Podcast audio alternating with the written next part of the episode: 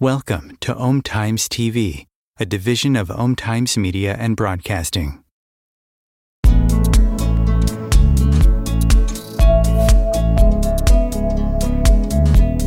Welcome to the No BS Spiritual Book Club's live streaming interview series, where leading new thought teachers, speakers, and authors share the intimate stories behind the 10 best spiritual books that inspired them the most on their spiritual journey. From well known classics to hidden gems you might never have heard of, the No BS Spiritual Book Club saves you time and money by sharing reliable recommendations from those who've walked the path before you.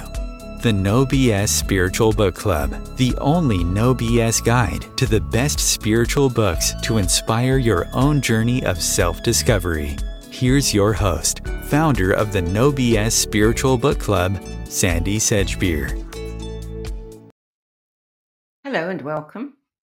Did you know that during the war, World War II, the revered Indian philosopher, journalist, yogi, and poet Sri Aurobindo and his spiritual collaborator, known as the Mother, used subtle energy work to counter the dark, evil energies behind Hitler and the Nazis.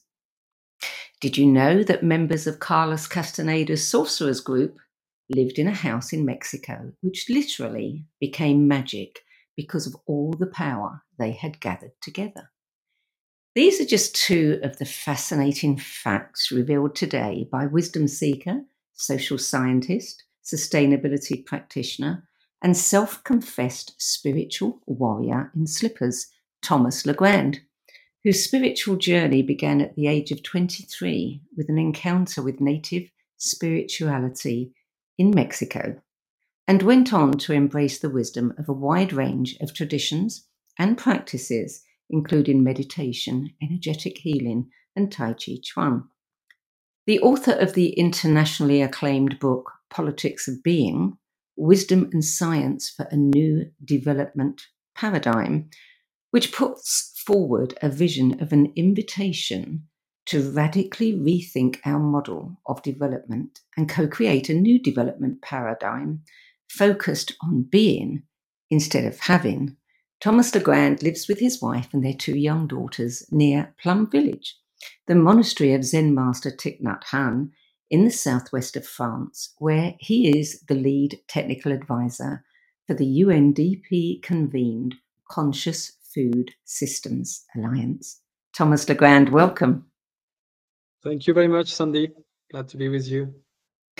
So, books, you said, have been such a part of your spiritual journey that at one point you had to stop reading them to be able to experience your path with a freer and lighter mind. Yes, exactly. You know, I've uh, through books I've connected with uh, a lot of different teachings and traditions, and really uh, being nourished uh, on my past, but also also realizing the the limitations uh, of that.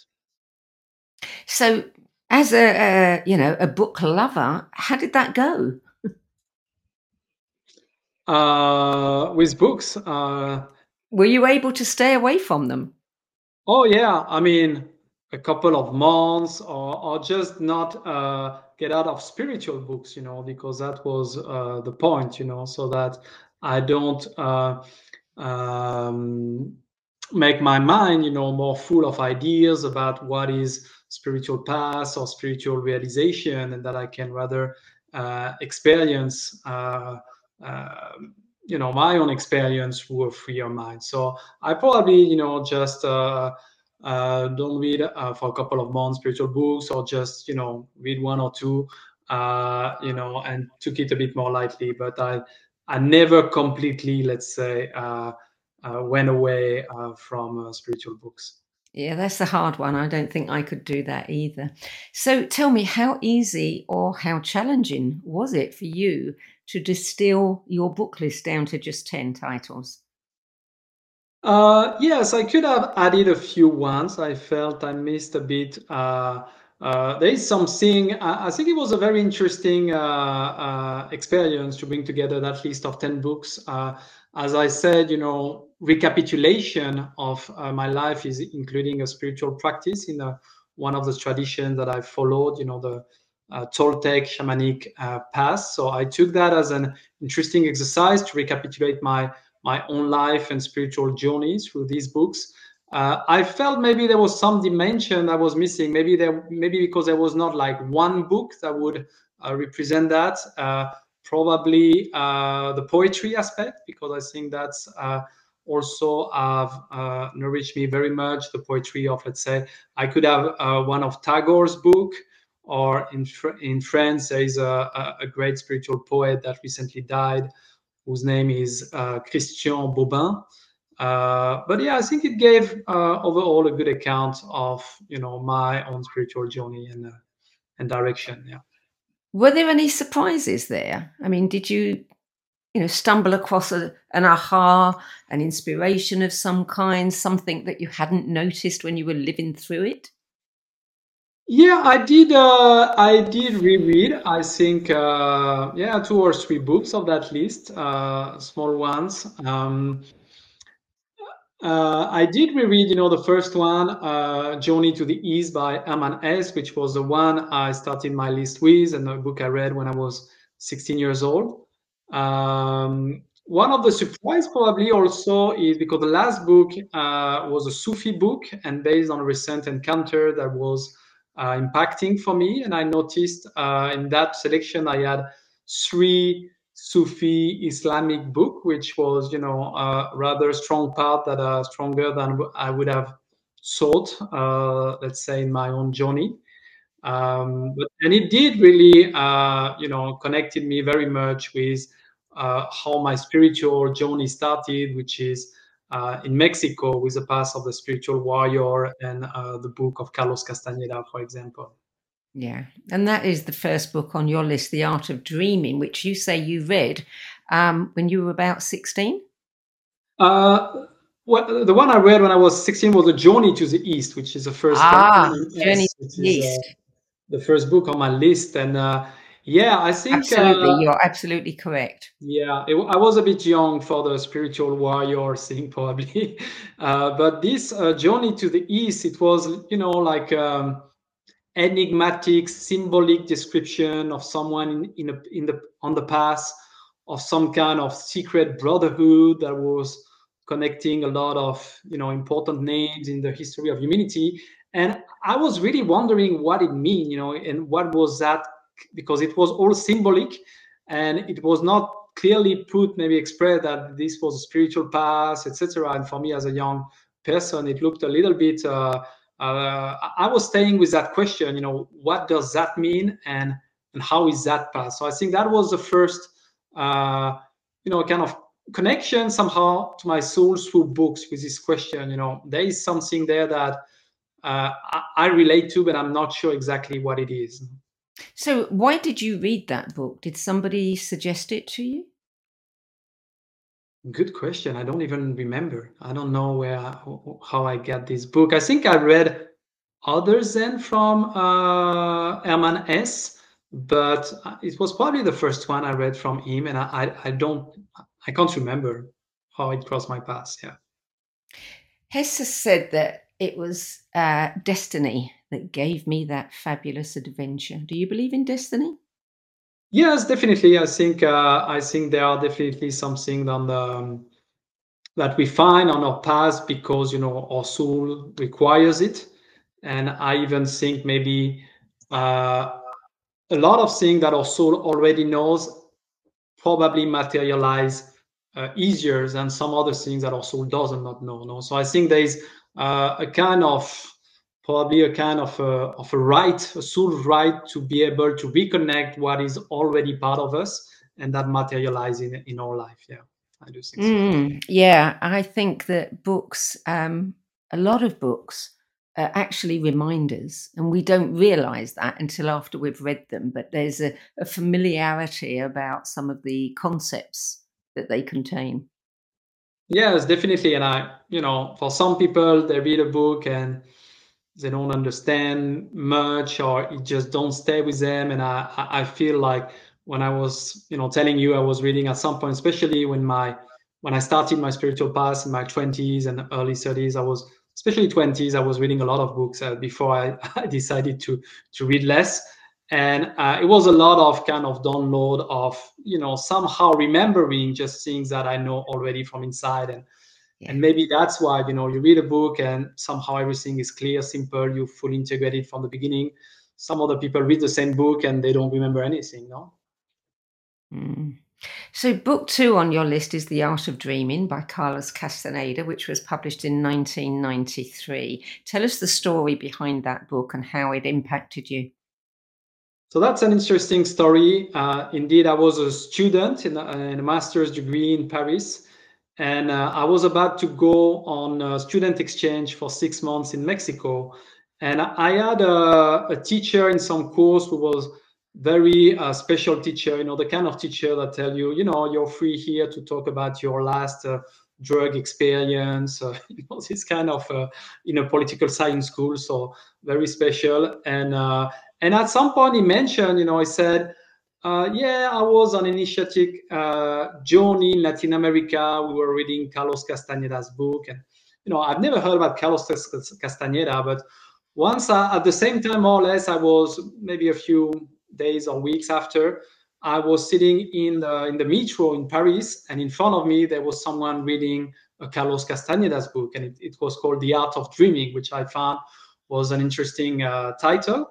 So I bought that book because I remember the name he said from Carlos Castaneda, and I was leaving to Mexico. It was probably, you know, um, two three weeks before I was uh, going to Mexico. So I bought this book uh, and when I arrived in Mexico, I started to read it, and I found out, wow, that's the most, that's the craziest book I've ever heard. You know, in terms of description of what they do with dreams in subtle realms. They're exploring know, whole huge realities, and they are telling it, you know, with very details, as it's as if it was true. You know, really, it's very detailed.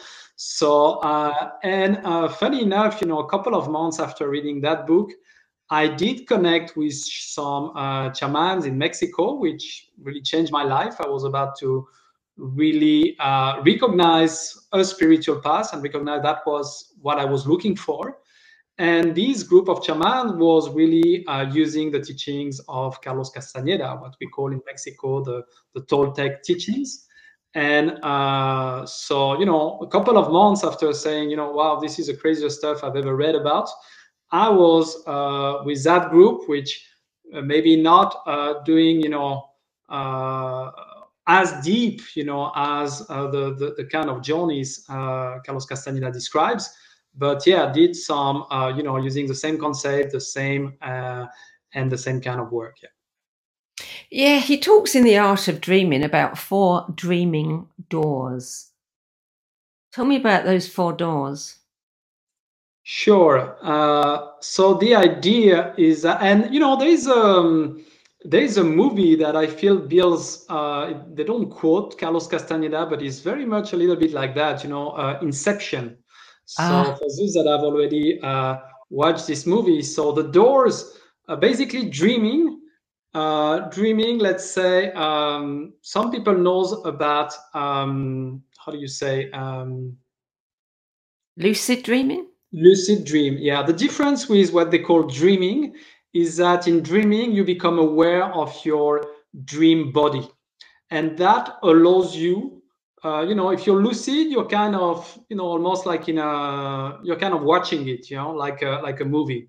But if you're mobilizing your uh, dream body, then you're into the movie and you can decide to fly, you can decide to do all these wonderful things that the dream body can do. And uh, so that is basically going through the first um, uh, door of dreaming, you know, becoming, be able to awake within your uh, dream body in your dreams, right? And uh, I've asked, you know, my uh, teacher, shaman in Mexico, say my first teacher, how to do that. And he said, you know, the, the, um, the main issue is to gather as much energy as you can and all this intention. And when you have enough energy with that intention, it will uh, materialize. And it did uh, eventually just, uh, I think, a few weeks after I went back from Mexico to, um, to France. Uh, but the second door of dreaming is uh, basically awakening within a dream within a dream, right? So Oh, yes. you are with your dream body in your uh, in your conscious dream, and you decide to lay down, for example, and maybe close the eyes, and at some point go into another dream where eventually you'll be able to wake up again. Uh, this has happened to me uh, a few years after. Uh, no, uh, let's say yeah, yeah, not so. Yeah, a few years after, as I will, or yeah, five or ten years after, let's say, rather ten years after, uh, as I was doing a lot of qigong and tai chi chuan, so energetic practices, and you know, gathering a lot of energy, being also really in that flow of letting go what needs to what needs to happen uh, once it happened to me. And uh, in Castaneda, they say there are four doors like that. You, you can go in ever more subtle uh, realities through this act of waking up in your dream body in dreams. Wow. Have you gone through the other four? The other two? No, no, no, no, no. No, no. Okay. Not that. You- no. One thing I have to say about your list is that uh, you're really challenging my ability to pronounce some of these names. Um, book number three is The Sorcerer's Crossing A Woman's Journey by anthropologist Tasha Abelard. Taisha Abelard, yeah. Ah, okay, published in 1992. A Woman's Journey. Tell us what attracted you to this book. Uh, I think that was very interesting to me. Uh, it's the account of how this Taisha Abelard uh, was even started to be identified and even recruited by this kind of esoteric group of Carlos Castaneda. So um, I think someone saw her in a party. She was like quite crazy. You could see, um, I don't know, dancing, maybe putting herself naked or something. So, and they could recognize she had a lot of energy. She couldn't even control it. So at some point, they make uh, even a, a, trick to attract her uh, in uh, to come in the place where the group lives somehow. So even you know they say that these kind of warrior sometimes they can't you know you can't. Um, sometimes you have to use trick to bring them into the group basically. And then she's uh, she comes to that house. She's uh, having some teachings and inductions, and she's starting her spiritual journey.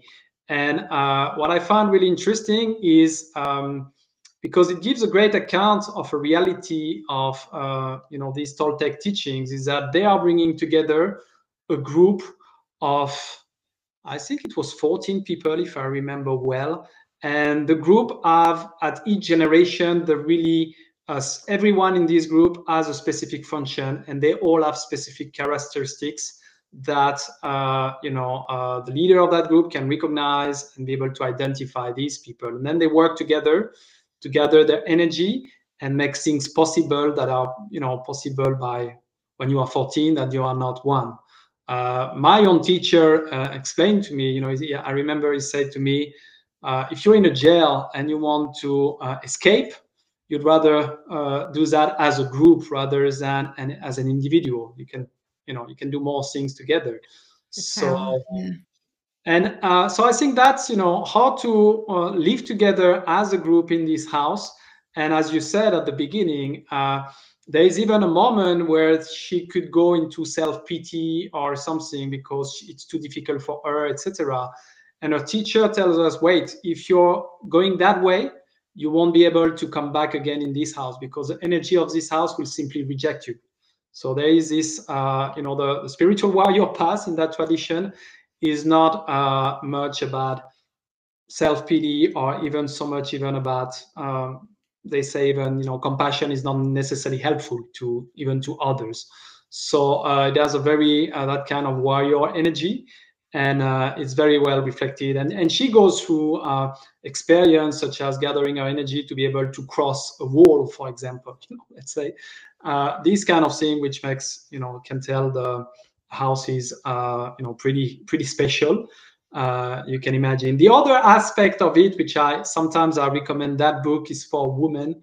Uh, because it gives a great account of what is a, a woman journey, especially on that path of spiritual warrior, and what a woman has to um, undergo and heal and let go to become that kind of spiritual uh, warrior. So I think that's also a great resource for for women.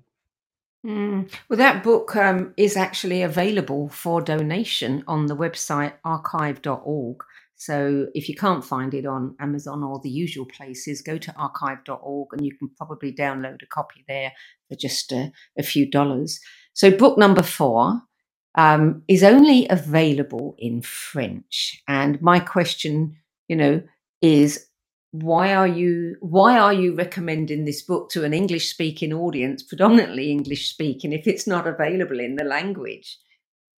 Sure. So I, I keep it uh, included because I felt, you know, the exercise for me was to recap my own journey, and I felt uh, these uh, teachings were important for me. It's a book by uh, Vladi Stefanovic, who founded the Art of Qi school. So that's a Tai Chi Chuan, Qi Gong uh, schools that he, he founded and in which I've been practicing with for, um, I guess, 15 years and uh, and it's a great continuation of uh, as I went back. You know, I, I stayed. Uh, I spent three years in Mexico um, learning from this shaman and the spiritual warriors path. For me, has been very uh, important, and I can uh, notice that I'm uh, my soul is very much that of a, of a warrior, and um, I think I tell in the somewhere in the list I said even before I went to Mexico, uh, I remember being in a live concert of uh, of an electronic music band, were famous, the Chemical Brothers. In I was in Paris, probably around 2000s or something, and uh, and it was they said it was the best concert they ever did. And I remember after like 30 minutes, the concert has ended, people were still dancing, no. And uh, at some point, I said to a friend, you know, this is a warrior thing and I don't know, he, he said later to me there was something in my energy that reminded when I said that that was that really came alive. So that is a kind of um, you know um, thing that um, has told me, and really that spiritual warrior archetype was really the basis for me to to wake up when I was 23 in Mexico and and start my spiritual journey. And I needed really this uh, willpower, energy to start transforming myself. Uh, so and when I went back to Mexico, I uh, I found this Tai Chi Chuan school, which was uh, really amazing. And uh, Vladi Stefanovic uh, was really a warrior also himself. I mean, he was initiated by a great master when he was 15, and I think that was probably 1940 in uh, ex-Yugoslavia. And um, he's basically telling a lot of accounts of how he he, was a resistant against the Nazi, so he was always risking his life. And there's a lot of stories about how this, uh, what he calls, you know, or um, or willpower, basically, and the will to live, which is uh, most powerful can really truly make a miracle. So he, he, he gives a lot of stories about how things materialize, how he got the right intuition, how etc. etc. Uh, because he was so connected to that inner center from which uh, we call it the Tang Tien in um, yeah. in Ara, in uh, Tai Chi Chuan and Qigong. Mm. So tell us the title of that book in French and what it translates to in English. Yes, so the title is uh, Med- Médecin devenez guérisseur, which would translate, I guess, in English by Doctors May You Become Healers, because he was a a healer himself. And um, yeah so he was really using that kind of powers that comes from you know direct connection to almost inner center. And yeah. that's where the his his teacher when he said you know he knows that he would be risking his life as a resistant let's he just give him an advice you know when you need just go back to your center and that's from this center the Tang Tien or Ara that's what saved his life uh, many times. Mm. So, book number five is The Synthesis of Yoga by Sri Aurobindo. This was published in 1948, and you discovered his work when you were on a trip to India in what, 2010? Uh, yes, in 2010. Yeah, I was doing a, some consulting work in India, which led me to travel. And at some point, I was in uh, in Chennai on Madras. And uh, someone uh, said I should go to Pondicherry. To it was a French-speaking colony at some point, etc. And uh, and you know, even uh, funny enough, I remember the last moment wondering if I should cancel it because it was a bit too far and I was very tired, etc. And and I have seen that on my journey that each time I'm about to make a big step, uh, sometimes there is something that says maybe you should not go or uh, so I remember that. And uh, yes, I went to uh, Pondicherry and discover uh, the teachings of Sri Aurobindo and, um, and his companion, the mother, uh, going to their ashram in Pondicherry and also going to Auroville, which is uh, the community the mother um, uh, created next to uh, Pondicherry. And I did really uh, find the teaching that feel, I would say, closer to my soul. And um, and these are, and somehow it reflects also my past in terms of embracing a lot of different things. The teachings of Sri Aurobindo being uh, known about uh, as integral yoga, and this book is a synthesis of yoga uh, in which give a, a, really fascinating account of all the, I would say, the different sides of the spiritual journey. And in India, we, they named uh, them as spiritual paths, they named them as yoga. So it goes into uh, the, the, yoga of service, which is the um, uh, sorry, I'm, I'm, I'm forgetting the name. It will come back. Uh, and then the, um, the, the karma yoga, of course. Uh, then the yoga of knowledge, the Jnana yoga, uh, the yoga of devotion, of divine love, the Bhakti yoga. Uh, it goes a bit quick on the on Raja yoga, yoga of the mind, and Hatha yoga, yoga of the body. But it's uh, you know these are universal uh, aspects of the spiritual journey use uh, the Hindu tradition, the Hindu concepts, but and he gives um, a fascinating account of you know all these dimensions of spirituality. Basically, it's a universal spirituality in all these different facets and what it means uh, for someone to experience it uh, at a you know psychological level, energetic level, spiritual level, etc. So you really uh, he's telling you his whole experience of uncovering all these different aspects of spiritual development. So that's it's a big book. Uh, it's even uh, uh I wrote it in three different books. Uh, you have three uh, volumes. it's quite dense. so sometimes, you know, if you're tired, you may feel, no, I don't understand anything. sometimes when you're in it, very concentrated, you just feel, wow, this amazing. So so much richness in every in every sentence. And he and Sri Aurobindo work, uh, really uh, writes like Shakespeare. So basically, for him, he's a poet, and he said basically, I do poetry by uh, he's taking a vibration, as he said, and he's just converting it into words and sentences. Yeah. yeah. yeah. Well, we're going to come back to Sri Aurobindo and what he and the mother did during the war, which uh, is absolutely fascinating. Um, but we'll talk about that after the break.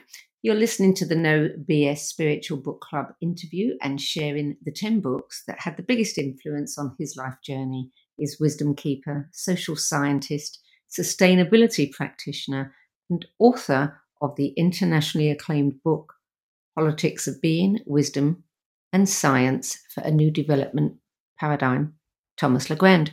We'll be back with more from Thomas after this break.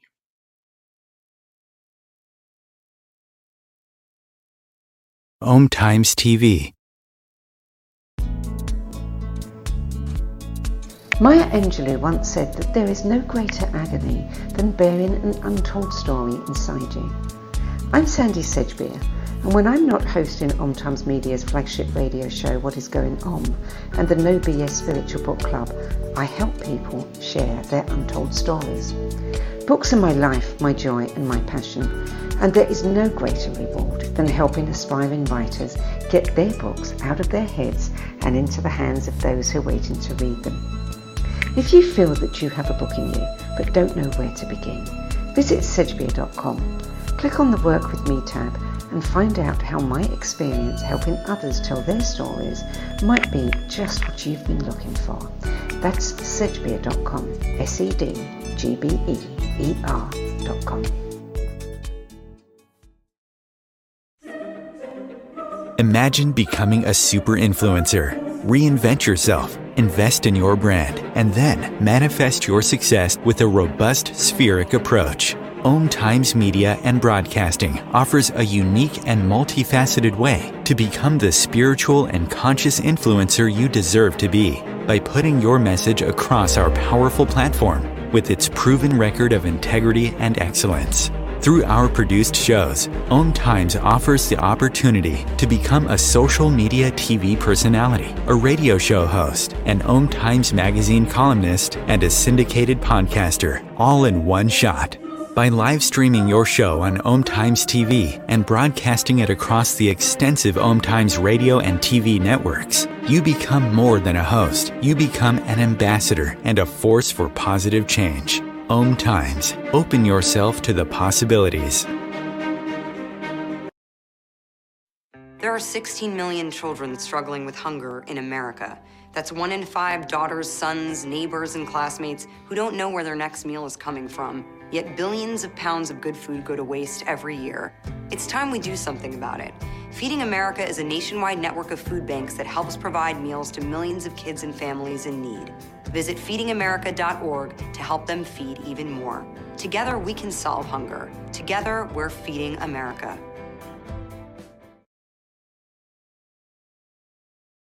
Welcome back. Thomas Legrand, book number six, another uh, interesting title A Spirit of Tolerance The Inspiring Life of Tierno Bokar by Amadou Hampâté Bâ. I hope I pronounced that reasonably well. Um, that book was published in 1980, and you said that this was a book that you found incredibly moving.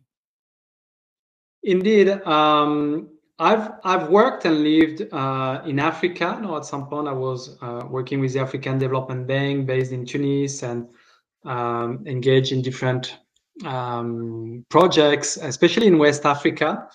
And uh, I've very much connected with uh, the traditional African wisdom. And Amadou Hampâté Bâ is, you know, probably is a very famous reference for that, especially in West Africa.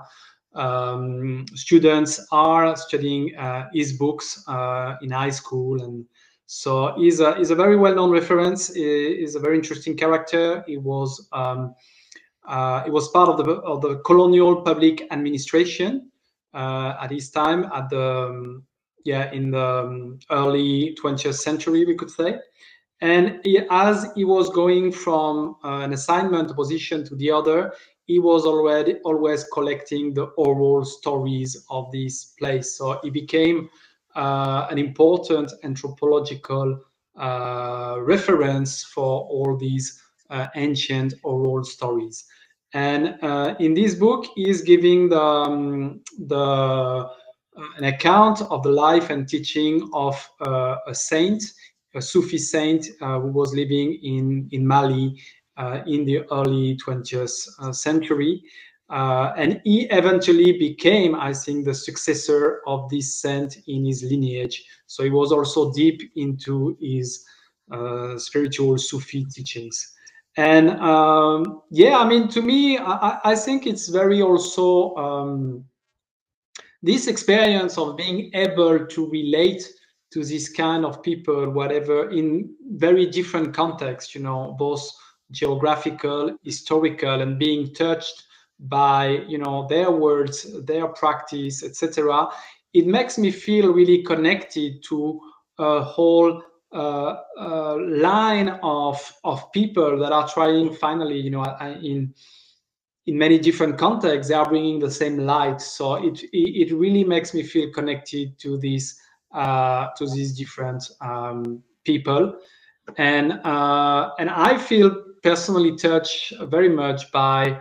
Um, I think Mali is an important uh, cultural and spiritual center in um, in Africa and, and, the world. And um, yeah, there are some not in this book, but in another one. Uh, I, I, think maybe a little bit in this one, not not so much. But I've also been very much uh, interested by the what they call the um, the hunters. So the hunters of uh, a deep spiritual uh, significations. There are, you know, there is a, a, ritual, I think, to become a traditional hunter hunter in West Africa. Uh, so you're part of a, it's kind of a, uh, a congregation or an esoteric group, you could say, and uh, they know how to read the signs of the forest, for example, of nature, etc. Uh, when I was, I went once to Bamako in Mali, and uh, I've learned a little bit about that. And there was, I think, they gather in Bamako every 50 years or so, and it happened, uh, you know, when I was aware somehow of of that or just before. Uh, so it was quite present for me, and I'm once I was about to leave, even in Mali, uh, I, I, had a, an offer, um, a professional offer to live there, uh, which I did not accept because also the country was starting to be war. But I remember even in dreams going there, and um, and yeah, I mean that's another story. But there's some. Uh, uh, thing that makes me think that um, there was a connection. There is a connection with someone that is living there, or uh, I'm not sure if he's still living or not, but uh, because of some of my some of the dreams, important dreams my wife has done, where she had when she was 11 years old, she was received into a council, and there was a person which we believe is someone from Mali that was receiving her. And the fact is that 30 years later, we indeed meet someone she saw on that dream when she, 30 years before, which had the same kind of dream, and and she came in Plum Village to announce that she wanted to form a council, a sacred earth council. And my wife was able to recognize her as someone she saw on a, on a dream 30 years before. So, which makes us think, you know, these people, and we even met another people she saw in that dream. And so I think uh, for, uh, there was another one that is from Mali, from the Dogon, we believe. And I feel I've, you know, somehow been called by that connection. Mm, yeah. Yes, it's interesting how these things happen. Yeah, we talked about destiny earlier, and there are some things that you know you couldn't you couldn't arrange. Um, mm-hmm. you know, only fate can arrange them for you. Mm-hmm. Exactly. Yeah. So, book number seven, Al Sira by Mahmoud Mahmoud Hussein, uh, two volumes and published in two thousand and five. So that's uh, you know in Islam you have the Quran, uh, you have uh, which is you know mm, words that the Prophet has received. There is a Hadith, which what uh, are uh, what uh, the Prophet Muhammad has said sayings, and Al Sira are more the story of the the Prophet. And in this book, I guess there are you know uh, there are different interpretations there are different ways to put them together but he is a is a famous i think um, islamic scholar and he decided to put them together in that story of al-sira and it's really the same you know we i was i was reading it when i was living in tunisia and um, so that was you know more i was in the right context and i could feel completely transported to uh, arabia in the eighth century, seventh century, right? With a, and you have all these historical, anthropological aspects. You know, the even to start with, before you know, there is always, and you can imagine, there's always some prophecy. People are expecting someone to come. There is always one person that would like to be the prophet but he's not and you know all these kind of small details that you have as a story and and you can see even you know the you can really feel a human being basically recognizing that he's somehow being sent on earth uh, by God and going through his transformation. And for him, it could it may have been completely completely crazy. And and then you know to understand uh, what was his message in in this historical geographical uh, context. And you know we tend to see often look at religion now they are being siloed no? But when you when you um, read you know that story he i remember there's an account where he's being served by uh, a christian slave and he's asking so you are christian? And uh, and the slave is surprised. So you know the christian he said yeah Jesus is sent by God like me, he's a, he's a friend, he's a brother, you know. And so that gives a completely different uh, views on what is this message and not needed to be, you know. Uh, then we put uh, we put that in a box that we call uh, Islam or we call Christianity, etc. But when you read the lives of you know these uh, prophets, you have a, a much more universal account uh, of you know what has been uh, their role and function and makes me think also about the Baha'i prophets where I, I loved also reading their stories. They're all very inspiring. Mm, yeah. And someone who, of course, is still inspiring millions of people around the world, Thich Nhat Hanh, who is the author of your eighth book, Love Letters to the Earth, um, published in 2013, I believe. And you said this is your favorite book by him. Indeed. And you were talking about destiny. Well, I think, you know, um, the way we came now, we I live next to uh, Plum Village, the monastery of Zen Master Thich Nhat Hanh, where I used to live. Uh, we arrived with my wife eight years ago. But the, the story is that the first day I met my wife in Costa Rica a few years before, in 2009, as I was coming from France, she said, There's a place I like to live, which is called Plum Village. So the first day we met, and then she rented me a room and the first day we met we lived together. So that's a funny story. And in 2014 as, as we were coming to plum village for a retreat uh, i remember on the way driving to towards plum village i remember feeling the calling. And uh, later on i realized that three weeks before i had written in my diary that i could feel also that calling you know? and uh, we arrived there. It was a friday evening and on Sunday morning, where there was a gathering of the different hamlets coming together. Uh, and we had Hanh, uh, which I think was really at his best.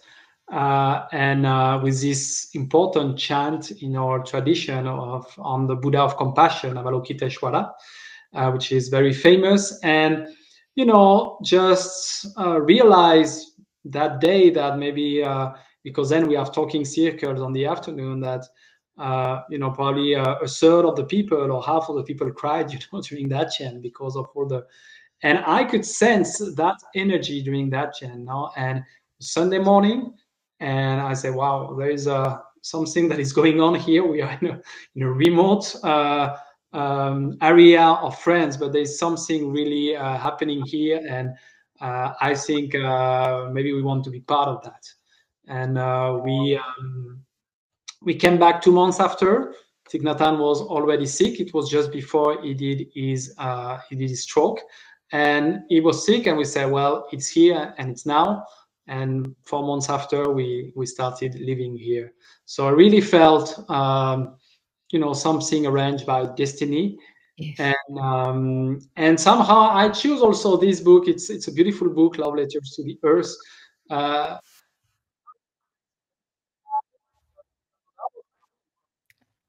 I think we've lost your sound, Thomas. Oh, that's strange. Uh, I didn't hear what you said yeah? then. Is it back? Yes. Okay, yes. good. Okay. So, um, uh, what I was on, uh, yeah, um, it really feels like uh, Thich Nhat Hanh, to me, turns Buddhism into a native, almost, I would say, uh, tradition. So I can feel the same respect, belonging, love for the earth that I could feel in native spirituality. Uh, and it reminds me very much, you know, I feel there's a lot of parallel between Thich Nhat Hanh and someone like San, San Francisco of Assisi.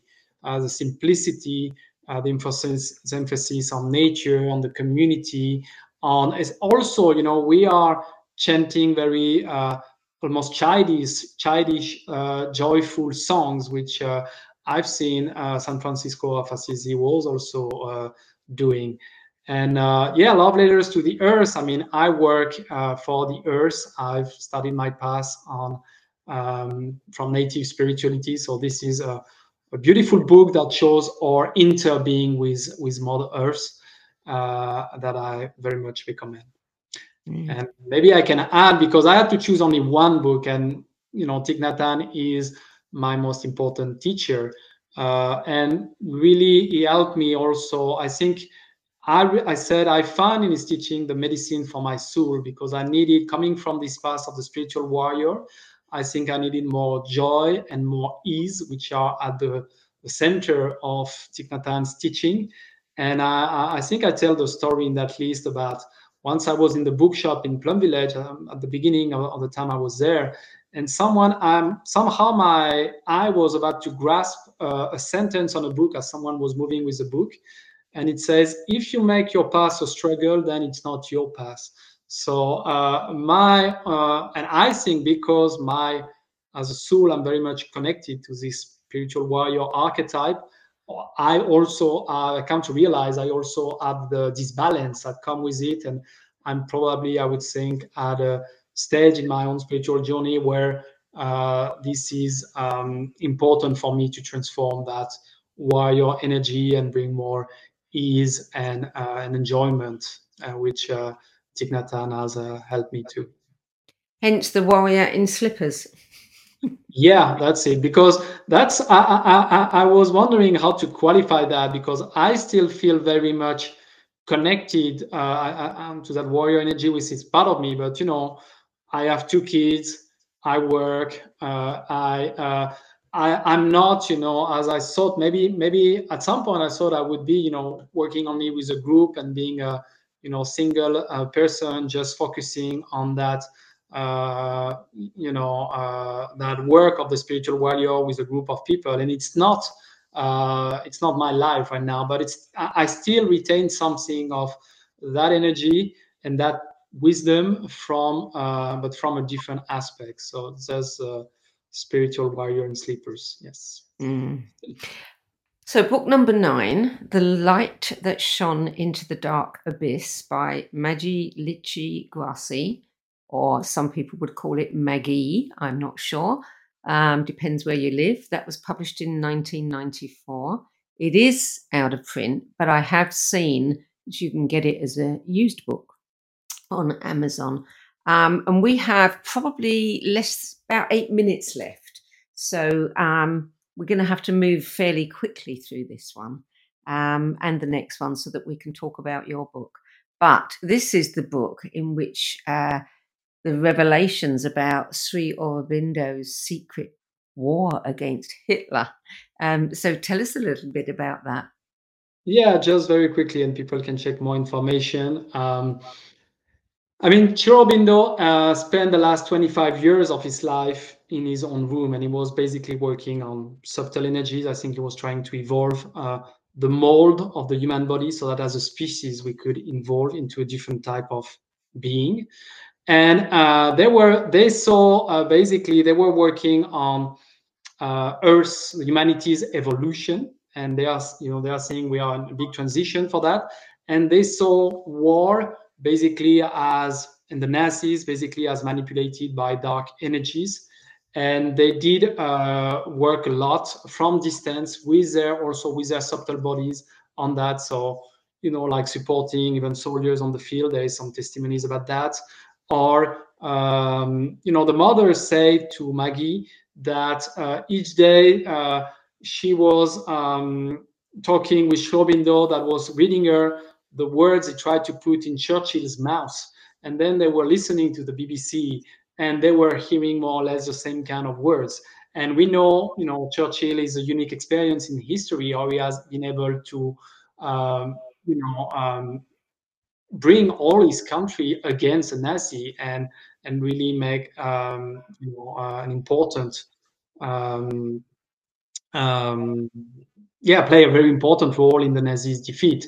So I I don't say much more. I invite people to to check, but that's very fascinating. Uh, this kind of work. It certainly sounds like a fascinating book, and I'd like to get hold of a copy of that and read it myself. So, Book 10 A Journey Through 10,000 Veils The Alchemy of Transformation on the Sufi Pathway.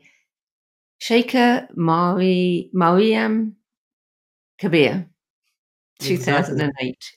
So that's the last book I've read, and uh, but I I met I met uh, Sheikha at the Parliament of the World Religion in August in Chicago, and it was very funny because I see that very as a typical kind of spiritual uh, meeting with Sufi teacher, the kind you find in stories. So basically, uh, she was having a booth uh, where she was selling some um, clothes, and uh, my wife was there, and I saw a pile of book. I look at the book and and I look at it, and then I ask her, "This is your book?" And as she answered me, I saw her eyes, and I saw such a light in her eye, and you know, so many things I saw in that uh, in that site that, uh, and I said something like, "Well, uh, then I know it's a good book, no, from what I can see in your eyes, right?" And we started to connect like that. We exchange uh, books, and I think she really mirrored me what I was uh, looking for uh, at that stage in my own evolution, which is really being connected with that joy and love of just being in touch with the divine, uh, which she uh, embodies very well. And this book is about a whole story. Um, starting as a young EP, even in California, and then traveling the world, just being guided by voices she was hearing and and then going through very deep um, um, um, how do you say um, teachings with uh, Sufi uh, Sufi masters. So um, so trainings, I would say, yeah, Sufi trainings. So yeah, definitely looks like the last uh, important read on, on my journey and an encounter on my journey. Mm. Well, that's your 10 books. Um, tell me about your own book, Politics of Being Wisdom and Science for a New Development Paradigm. What was the inspiration for that? I think the inspiration, I mean, from that moment, my spiritual journey started, let's say, in Mexico in 2002.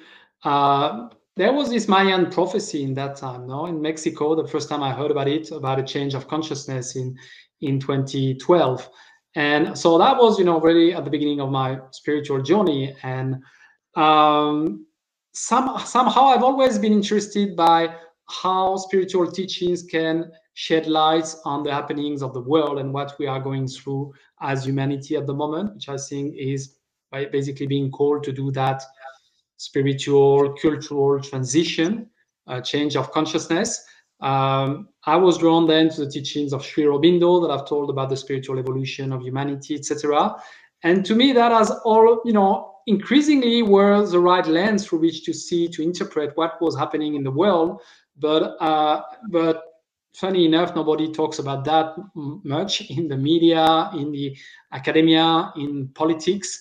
And uh, also, as I was working with UN agencies on environment, forest conservation, climate change, etc., I really came to the conclusion that there's little uh, we can achieve uh, until we really change the priorities of our lives. So this is happening for many of us at the individual level, but it also needs to happen at the collective level. And so in this book, I propose, you know, I was basically my main question was is what is a spiritual approach to politics or let's say development, sustainable development? And um, I found this center, it's in the Earth Charter. Let's say when basic needs have been met, human development is primarily about being more rather than having more. And I found out nobody uh, defines what being more means in theory or in practice. And I thought I, will, I felt called to write a collective book where I would give the framing of, you know, that new development paradigm of the politics of being, and specialists from different spiritual tradition and different uh, sectors would write what does that mean according to their own experience, traditions, etc. But I was not able to bring them together into that book. So at some point I said, well, then I will need to write it myself. So this has been a 10-year journey for me to, to write this book. Uh, and uh, it, the book has been launched uh, on January 22nd, 2022, which was the day uh, my teacher, uh, Thich Nhat Hanh, the master Thich Nhat Hanh passed away and um, and it has been really uh, recognized as a breakthrough in the conversation of how we can bring that kind of spiritual co- co- conversation uh, or vision into a mainstream political sustainability uh, conversation, bringing the spiritual teachings from all the uh, different traditions, but also the science, uh, because we now have a science of, let's say, you know, happiness, empathy, compassion, peace. We know, you know, how understand better how the life organizes itself, and we should organize ourselves in harmony with that. Um, systemic thinking, uh, all the science on mindfulness and the effects of meditation, etc. So basically, basically, these are the building blocks uh, from um, these values, and uh, that they are field of scientific research. They are also at the core of many social change initiatives, and based on that, we can have a whole very concrete policy agenda in many different sectors.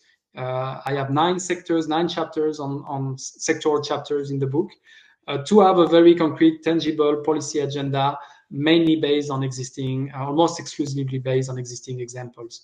So it's both a very deep vision, very transformative, and it's also very concrete and feasible. And let's hope enough politicians read it. Indeed. Yeah. Okay. Well, I'm sorry that we're out of time. Um, I will let everybody know that you and I will be doing an interview in the new year about the book, and we will be focusing completely on that. So, uh, if you want to know more, stay tuned, and we'll let you know when that's upcoming. And um, we'll have time. You can really go into the subject then.